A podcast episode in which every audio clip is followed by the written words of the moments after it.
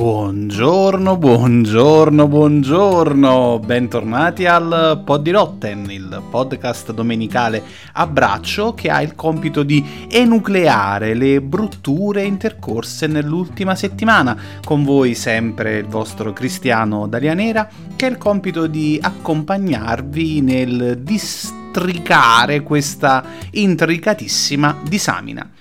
Questa settimana parliamo del film più brutto dell'anno, almeno in relazione alle aspettative, vale a dire Morbius, il film che fa parte dello Spider-Verse dell'universo Sony, che ha letteralmente stracciato tutti i record di orripilanza per quello che riguarda un cinecomic. Ma andiamo con ordine.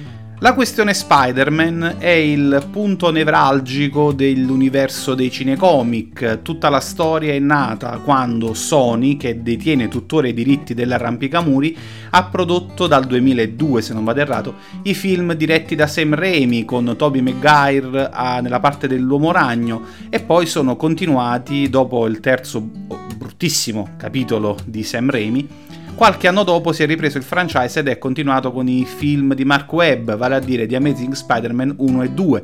Anche questi non sono film perfettamente riusciti, trama troppo farraginosa, il personaggio mh, simpatico ma forse sottoutilizzato, una sceneggiatura non all'altezza, insomma la questione non è andata per il migliore dei modi e la produzione dei film sull'arrampicamuri è stata momentaneamente congelata. Nel frattempo sono venuti fuori i successi della casa di produzione della Marvel, i Marvel Studios inanellavano un successo dopo l'altro, gli Avengers sono diventati un punto fondamentale della cinematografia fumettosa internazionale, c'erano tutti, tutti quelli importanti, tranne l'Uomo Ragno. Si è deciso quindi di un cedere parzialmente, temporaneamente i diritti di sfruttamento alla casa di produzione della Marvel Studios per poter inserire l'arrampicamuri all'interno delle loro storie. Nasce così il personaggio interpretato da Tom Holland che ha avuto riscontro e successo in tanti film ed è diventato un fenomeno di successo. Il personaggio è amatissimo, Tom Holland è un simpatico, è un bravissimo attore, gli dà carisma, è nato tutto un universo intorno a questo, ma ma alla Sony non è parso vero che una casa concorrente gli avesse rilanciato il franchise. Ed ecco che ha detto: Sì, però, cara Marvel, ricordatevi che i diritti sono i miei. A sorreggere questa enorme catapecchia che stava crollando sulla questione di chi è e chi non è, sul fatto che letteralmente alla Sony gli stesse scappando dalle mani la gallina delle uova d'oro, dalle uova d'oro sono stati chiamati gli sceneggiatori che hanno cominciato a metterci una pezza, perlomeno per come la vedo io, cominciando a strutturare le linee narrative con questa dannatissima cosa che è il multiverso. Tutto è nato con uh, Loki ed è prosegui- proseguirà con uh, Multiverse of Madness e con questa maledetta situazione delle varianti. Ma andiamo con ordine. Con il, rien- con, diciamo, il successo di, di, Spider-Man, la Sony ha cominciato a portare nuovamente acqua al suo mulino, facendo capire che il personaggio sarebbe dovuto ritornare all'ovile. Come ha fatto? Ha cominciato a costruire intorno ai personaggi che ruotano intorno a Spider-Man. Partiamo da Venom. Il primo Venom non è stato neanche un, un orrore così inguardabile il secondo è stato veramente ignobile. Non stiamo qui a discutere di Venom, acqua passata, ok.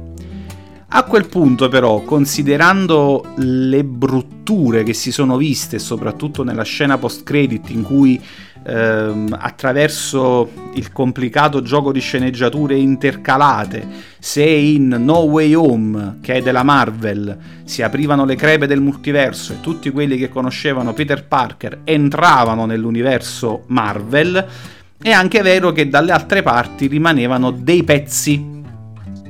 Venom è stato risucchiato nell'universo Sony, rilasciando, però lasciando parte di sé nell'universo Marvel. Quindi ecco che è evidente che gli sceneggiatori sono andati, sono andati sulla strada di, di sdoppiare il personaggio. Lasciamo stare questa questione. Ovviamente i, ehm, i personaggi intorno all'uomo ragno sono tanti e uno dei più importanti è sicuramente Morbius, il vampiro vivente. Intorno al Morbius, che tra i tanti nemici e comprimari c'è sempre stato, è sempre stato uno dei, dei preferiti, vuoi un po' per la storia tragica, vuoi perché pensato bene, vuoi perché uh, ha una storyline che non è prettamente da cattivo, ha un ruolo di anti- antieroe e l'antieroe piace. Dicevo, uno dei personaggi più amati era sicuramente, è sicuramente Morbius. Un personaggio un, con una linea editoriale importante, si parla credo per la prima volta di una, di una malattia come il cancro, il cancro del sangue, la leucemia. Eh, questo personaggio è un biochimico, è un medico nei fumetti, crea una, una cura che però lo trasforma di fatti in un mostro simil vampiro, tanto è vero che la tag del fumetto è il vampiro vivente. Niente a che vedere con la parte soprannaturale dei non morti, è, un, è una malattia, è un'evoluzione biologica della sua malattia che lo trasforma.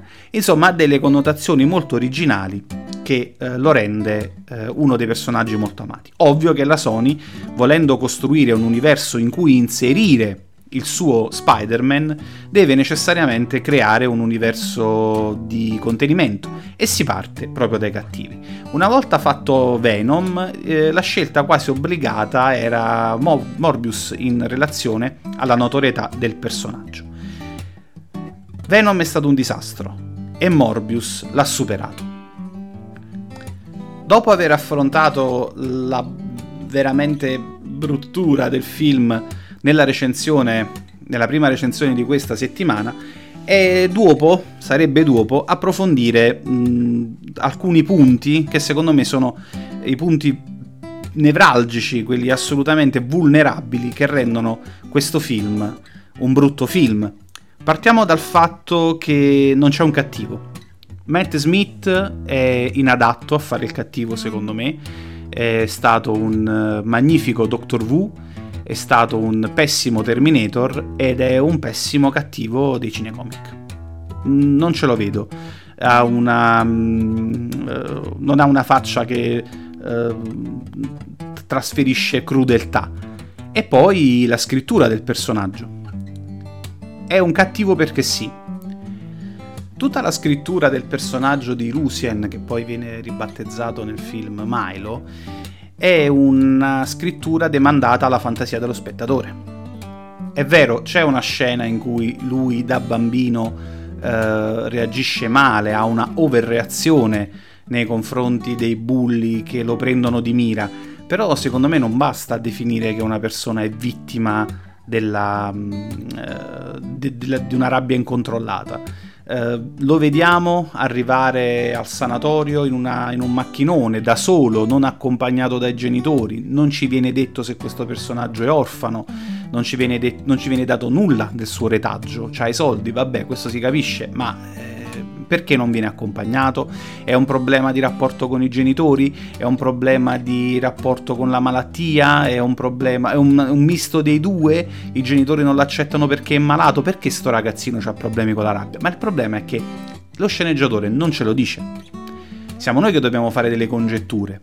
Allora, quando arriva al punto in cui ehm, Morbius trova la cura, però c'ha questo effetto collaterale di trasformarlo in un mostro, quando il mostro è Morbius, lui riesce a controllare i suoi istinti. Quando il mostro è Milo, non riesce a controllare i suoi istinti, diventa un cattivo. È un cattivo da barzelletta.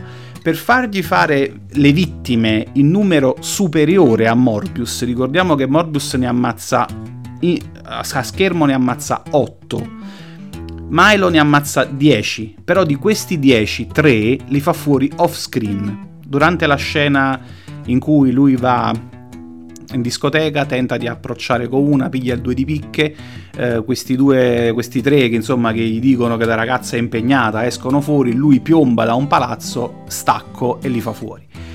Molto probabilmente questa cosa è stata girata ex post perché si sono accorti che o oh, il buono ne fa fuori 8 e questo ne fa fuori 7, cioè il cattivo ne fa fuori meno del buono, facciamogliene fare almeno altri 3. E se, se, c'è l'ipotesi di un reshoot, questo rientra perfettamente nel quadro di ops, mi sa che questa l'abbiamo cannata. La regola generale è che un buon buono è tale se c'è un buon cattivo. Più il cattivo è fetente, più il cattivo è strutturato, più il cattivo è figlio di mignotta, più il buono sarà un buono strutturato, sarà un buono con delle motivazioni profonde. In questo caso il cattivo non c'è e non c'è neanche il buono. Difatti Morbius agisce per fatti suoi, lui non ha niente da vendicare, non ha nessun torto da riparare, niente di niente. E c'è quella meravigliosa scena della vampirizzazione, quando la, la dottoressa amica muore e, e, lui, diciamo, in un tentativo di salvarle la vita, dice piuttosto che morta, meglio vampiro, che viene dal niente. Innanzitutto perché Morbius è un vampiro vivente e poi perché in quale parte del film ti dicono che se tu ti sottoponi a questa cura il tuo genoma cambia e di conseguenza se mordi qualcun altro lo trasformi in vampiro? Cioè, veramente calata dal niente questa cosa. È un vampirismo abbozzato di una bruttura unica. Poi succedono cose che non si capiscono. Io, Frank, io non ho rivisto il film perché altri soldi non li voglio andare a spendere. Aspetto che esca sulle piattaforme, se mai uscirà, perché davvero non ho voglia di andare a spendere altri soldi. Non ho ancora capito, eh, ero talmente staccato col cervello che non ho capito come alla fine Morbius abbia ucciso Milo. Davvero non l'ho capito. Come si è risolta la cosa non ho capito. Eh, mi ha dato molto fastidio il fatto delle, mm, delle, scie di condensa, delle scie di puzzette che questi lasciano quando sono trasformati, che alla fine trasforma tutto in un baraccone in cui non si capisca niente, e il fatto che le scie prendono il colore dei vestiti, proprio gli è scappato di mano After Effect, non, non so, cioè come ti viene in mente, co- come doveva essere una cosa doveva essere un... vabbè, vabbè, vabbè. Approfonditi questi due punti, mm, ma se ci fosse il caso, perché in realtà mm, abbiamo capito insomma che la bruttura è tale, quello che non ho affrontato, la questione che non ho avuto il coraggio di affrontare all'interno della recensione settimanale, è stata la questione scene post-credit. In questo film succede quello che è destinato a succedere anche nelle altre manifestazioni cinematografiche dei cinecomic, perlomeno di questo periodo. Si apre una crepa nel cielo di New York, tra l'altro un effetto speciale resa in maniera, maniera bruttissima, e compare Adrian Toomes, l'avvoltoio. Michael Keaton, bellissimo, in una cella. Perché comparire in una cella? si, si guarda allo specchio, si tocca e la prima cosa che dice è tipo eh, chissà se, se qui si mangia meglio. Ma si mangia meglio rispetto a cosa? Che cosa è successo? Dove stavi prima? Perché ti trovi là? Perché sei consapevole di trovarti lì? Chi ti ci ha mandato? Che ne sai che sei in un altro universo? Quando è successo questa cosa che ti sei trasferito? se ti sei trasferito nel corpo di qualcun altro, ti sei trasferito nel corpo dell'avvoltoio di quella, di quella, di, di quella realtà lì, eh, qualcuno ti ha detto come fare per trovarti in un'altra realtà, visto che in quella da cui provieni sei un galeotto con non so quanti capi di imputazione e quanti ergastoli da scontare. Cosa?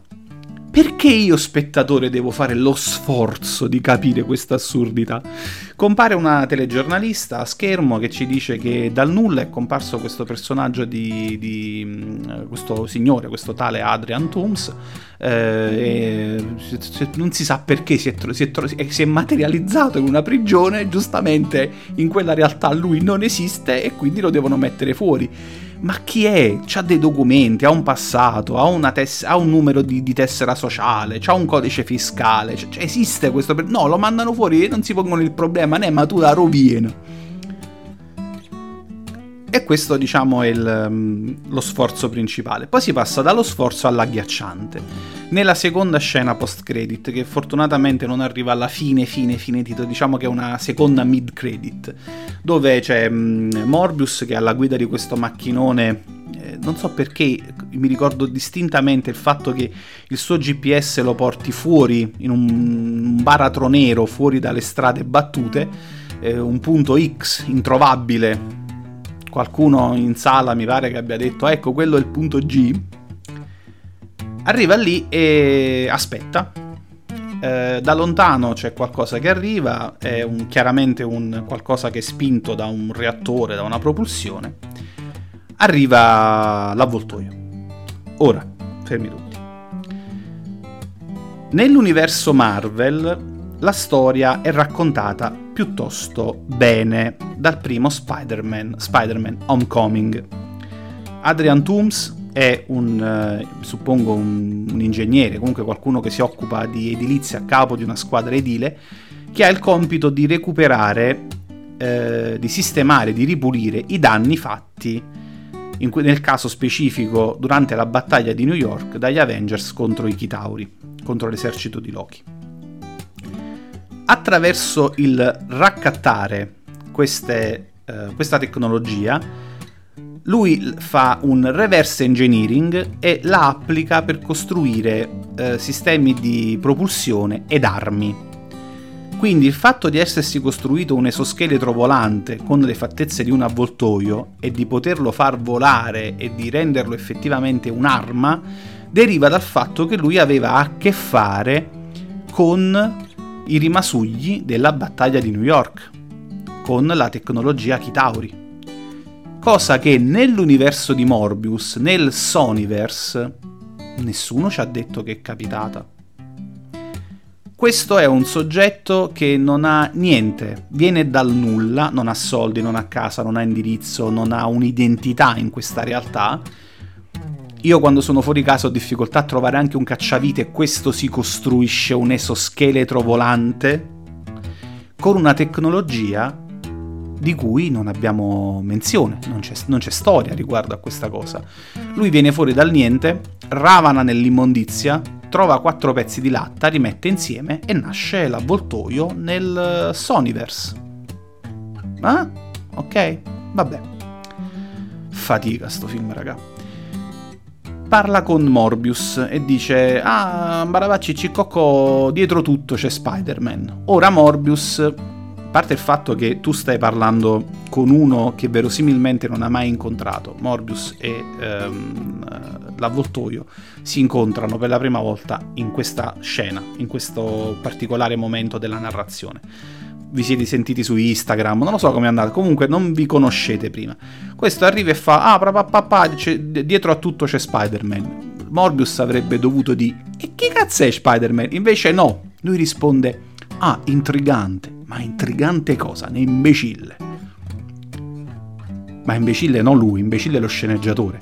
Ti sei sforzato, fortunatamente per brevissimo tempo, perché l'unica cosa positiva di Morbius è che dura poco ti sei sforzato, ti sei fatto uscire le cataratte dal cervello per far durare questo film un'ora e trenta, senza dirci assolutamente niente, tranne sforzandoti veramente in maniera emorroidale per riuscire a comunicare che questo Michael Morbius non era cattivo poi improvvisamente lo giri a stronzo nell'arco di mezzo, mezzo titolo di coda e gli fai rispondere intrigante. Io volevo sentire, lo devo sentire in originale perché io sto intriguing, intrigante e voglio sapere dove ti esce. Ma che, che ne sai di questo? Per chi spettatore, vedi la fatica di chi lo va a vedere questo film, per chi spettatore sa che secondo le teorie di Morbius una cura al suo stato di vampirismo mutante è nel sangue dell'uomo ragno, allora sì. Ma se tutto questo nel film non lo spieghi, io che ne devo sapere? Finisce fortunatamente questa tortura, la questione si fa pesante, la questione si fa insostenibile, la questione si fa lunga e farraginosa, non so supporta. E questo è l'inizio, perché siamo a due cattivi. Siamo a due personaggi di contorno dello Spider-Verse della Sony. Ne uscirà un terzo, Kraven il cacciatore personaggio incredibilmente minore, eh, ovviamente non per chi segue le, la storyline dell'uomo ragno, ma diciamo non ha la popolarità dei cattivi come Doc Ock o come il Goblin. Craven il cacciatore, che sarà interpretato da Aaron Taylor Johnson, che tanto per non complicarci ancora, per non azzeccarci ancora le punte dei neuroni, sarebbe il Quicksilver di um, Capitan America di Winter Soldier e di Avengers Age of Ultron. Cioè, eh, il fratello di, di Wanda, ok? Quicksilver, interpretato da Aaron Taylor Johnson, nel Marvel Cinematic Universe muore in Age of Ultron e il, lo stesso attore viene riportato all'interno del Spider, dello Spider-Verse di Sony a fare Kraven il cacciatore.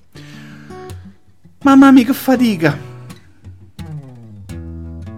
Fortunatamente non ci sono soltanto i cattivi, ma ci sono anche i buoni. Ed un personaggio, anche questo incredibilmente minore, io davvero non so a chi possa interessare, è difficile anche da contestualizzare.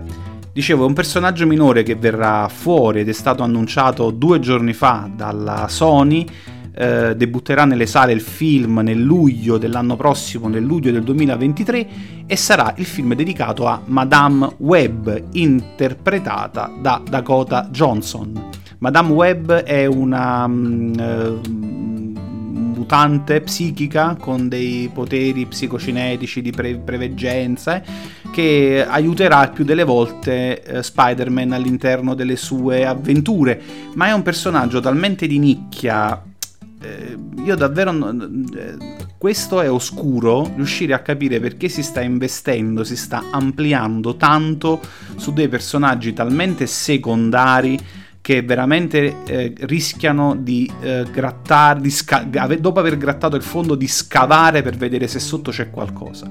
Il problema è che creare l'appeal per dei personaggi ignoti è difficile perché chi va a vedere il film lo va uh, a vedere o perché è un fan, lo zoccolo duro dei fan, e per quanto riguarda Madame Web, uh, auguri se riuscite a trovarne qualcuno in Europa, credo che siano pochissimi quelli che conoscono il personaggio di Madame Web. E, um, altrimenti chi va a vedere diciamo un film di intrattenimento non sa neanche che cosa aspettarsi e sarà difficile spiegare, introdurre e far collimare un personaggio nell'universo di Sony, di Spider-Man, che è così relativamente giovane e così relativamente malmesso, considerando che l'esordio dei suoi personaggi è un, stato un floppone, attenzione, non economico, ma di carattere narrativo come i due Venom e come Morbius. Per fortuna, per fortuna, il Marvel Cinematic Universe c'è e resta solido per far contenti i fan. Il 4 maggio prossimo, dopo una serie di rinvii sempre legati a questa maledetta situazione della pandemia, esce in Italia Doctor Strange in the Multiverse of Madness e speriamo che la situazione non si complichi ulteriormente la regia è di Sam Raimi, che è quello che ha diretto i, i primi Spider-Man nell'universo della Sony. Gli impicci del fandom. Con i personaggi noti, familiari e che hanno fatto breccia nel nostro cuore. Torna Benedict Cumberbatch nei panni del dottor Stephen Strange, torna Elizabeth Olsen nei panni di Scarlet Witch, alias Wanda Maximoff, torna Benedict Wong nei panni di Wong, torna Chiwetel Ejiofor nei panni del barone Mordo e abbiamo l'introduzione di un nuovo personaggio, eh, America Chavez, interpretata da Xochitl Gomez, l'ho detto bene? Non lo so. Già ci sono, non è neanche uscito il film, già ci sono delle rogne. Um, all'interno della, delle linee editoriali eh, del, della, della, della, Marvel, il personaggio di America Chavez è un personaggio dichiaratamente LGBT, una donna omosessuale e per questa ragione il film di Doctor Strange nel multiverso della follia non verrà distribuito in alcuni paesi che hanno dei problemi storici con la cultura LGBT, tra cui l'Arabia Saudita, che dice che non lo vuole vabbè, non ve lo vedete, che vi dobbiamo dire? È il 2022, raga, eh, ve lo voglio ricordare. Comunque. Ma non perdiamo il buon umore e torniamo alle notizie buone. Il 6 luglio 2022 esce in sala il nuovo Thor Love and Thunder, diretto un'altra volta da Taika Waititi che ci riporta alle atmosfere un po' cazzone di Thor Ragnarok. Ritorna Chris Hemsworth nei panni di Thor, torna Tessa Thompson nei panni di Valkyria e torna Natalie Portman nei panni doppi di Jane Foster e del Mighty Thor, perché questa volta sarà lei a brandire il martellone, il Mjolnir originale che distrutto nel film precedente da una poderosa stretta di Ela prima che la Stormbreaker entrasse in scena. Tornano ovviamente i Guardiani della Galassia, torna Chris Pratt, torna Dave Bautista, torna Karen Gillian, torna Sean Gunn, torna Jeff Goldblum. Non c'è però la Gamora di Zoe Saldana e vogliamo assolutamente sapere il perché. La parte del cattivo è affidato a Christian Bale, che per chi non se lo ricordasse è il Batman della trilogia di Nolan. Eh, vi piace quando mi si intreccia il fandom, è vero? Eh, mi conosco malandrini. Che interpreta Gore, il macellatore di dei. Questo è un personaggio che la Marvel sta spingendo, un po' perché se no non chiami Christian Bale a fartelo fare, ma comunque. Compare nelle serie, esce nei film, fa cose nei film che poi si ripercuotono nelle serie. Potrebbe venir citato, se non addirittura fare un cameo, all'interno di una serie attualmente in programmazione su Disney Plus, di cui non voglio e non posso dire ancora niente. Vi dico solo che si chiama Moon Knight andatela a vedere perché è una serie veramente pazzesca. E non ve la cito soltanto perché sta piacendo tanto a me, ma ve la cito anche perché è una serie scevra da varianti, non ci sono incasinamenti di carattere multidimensionale, è un personaggio minore ma comunque abbastanza noto, eh, spinge parecchio, Chris Isaac, eh? Eh? interpreta un personaggio ma è come se ne interpretasse tre e non dico altro sì, mi ha in parte riappacificato con quell'enorme circunvallazione cerebrolotica delle questioni del multiverso e me la sto godendo. Ve la raccomando, andatela a vedere, recuperatela, ne parleremo appena finisce. Adesso che è il 24 di aprile, siamo alla quarta puntata, ne mancano due, la serie da 6 quindi quando si chiuderà il circolo e vedremo alla fine quale sarà il risultato sotto la linea del totale, ne parleremo magari anche nel podcast. Spero non vi abbia annoiato questa galoppata all'interno di un accennato recap in quello che io chiamavo il Managgiaverse e che adesso è diventato il Multiverse of Mamma del Carmine perché veramente non si finisce più difficilissimo riprendere le redini, capire chi abbiamo lasciato indietro, che abbiamo lasciato avanti, andare a raccattare i fili, perché per sapere una cosa mi devo andare a rivedere sei film prima, alcuni li ho lasciati volutamente per strada. Eh, non ho ancora visto The Eternals, ho visto Shang-Chi e mi vorrei cavare gli occhi, ma di fatti non ne parlo. Eh, cercherò di recuperare quanto prima il Blu-ray degli Eternals per dargli un'occhiata perché boh, sono un po' demoralizzato. Sono molto concentrato sulle serie. Devo dirvi la verità, sono molto concentrato sulle serie. Bene, credo che con questo per questa settimana sia veramente tutto. Io vi ricordo che l'appuntamento è ogni martedì e venerdì su Spotify, Anchor e Apple Podcast dalle 6 di mattina e su YouTube cominciamo a sentirci dalle 13.30. Ogni domenica su Spotify, su Apple e su Anchor dalle 8 c'è un nuovo appuntamento col Pod di Rotten che trovate sempre nel formato audio su YouTube dalle ore 10. Restiamo in contatto usando Telegram, Facebook, Instagram, tutto il cucuzzaro e in più c'è una novità. Da questa settimana nelle info box troverete un link al link 3, un solo link che li contiene tutti. Ci cliccate su, vi si apre una pagina del browser e avete tutti i pulsanti per tutti i servizi e tutti i collegamenti per restare in contatto e per sentire il podcast di Cinerolla usatelo per condividere, iscrivervi, followare, soprattutto per quello che riguarda Spotify e YouTube cliccare sul tasto iscriviti a voi non costa niente e date a me un enorme aiuto a far crescere il canale e il progetto.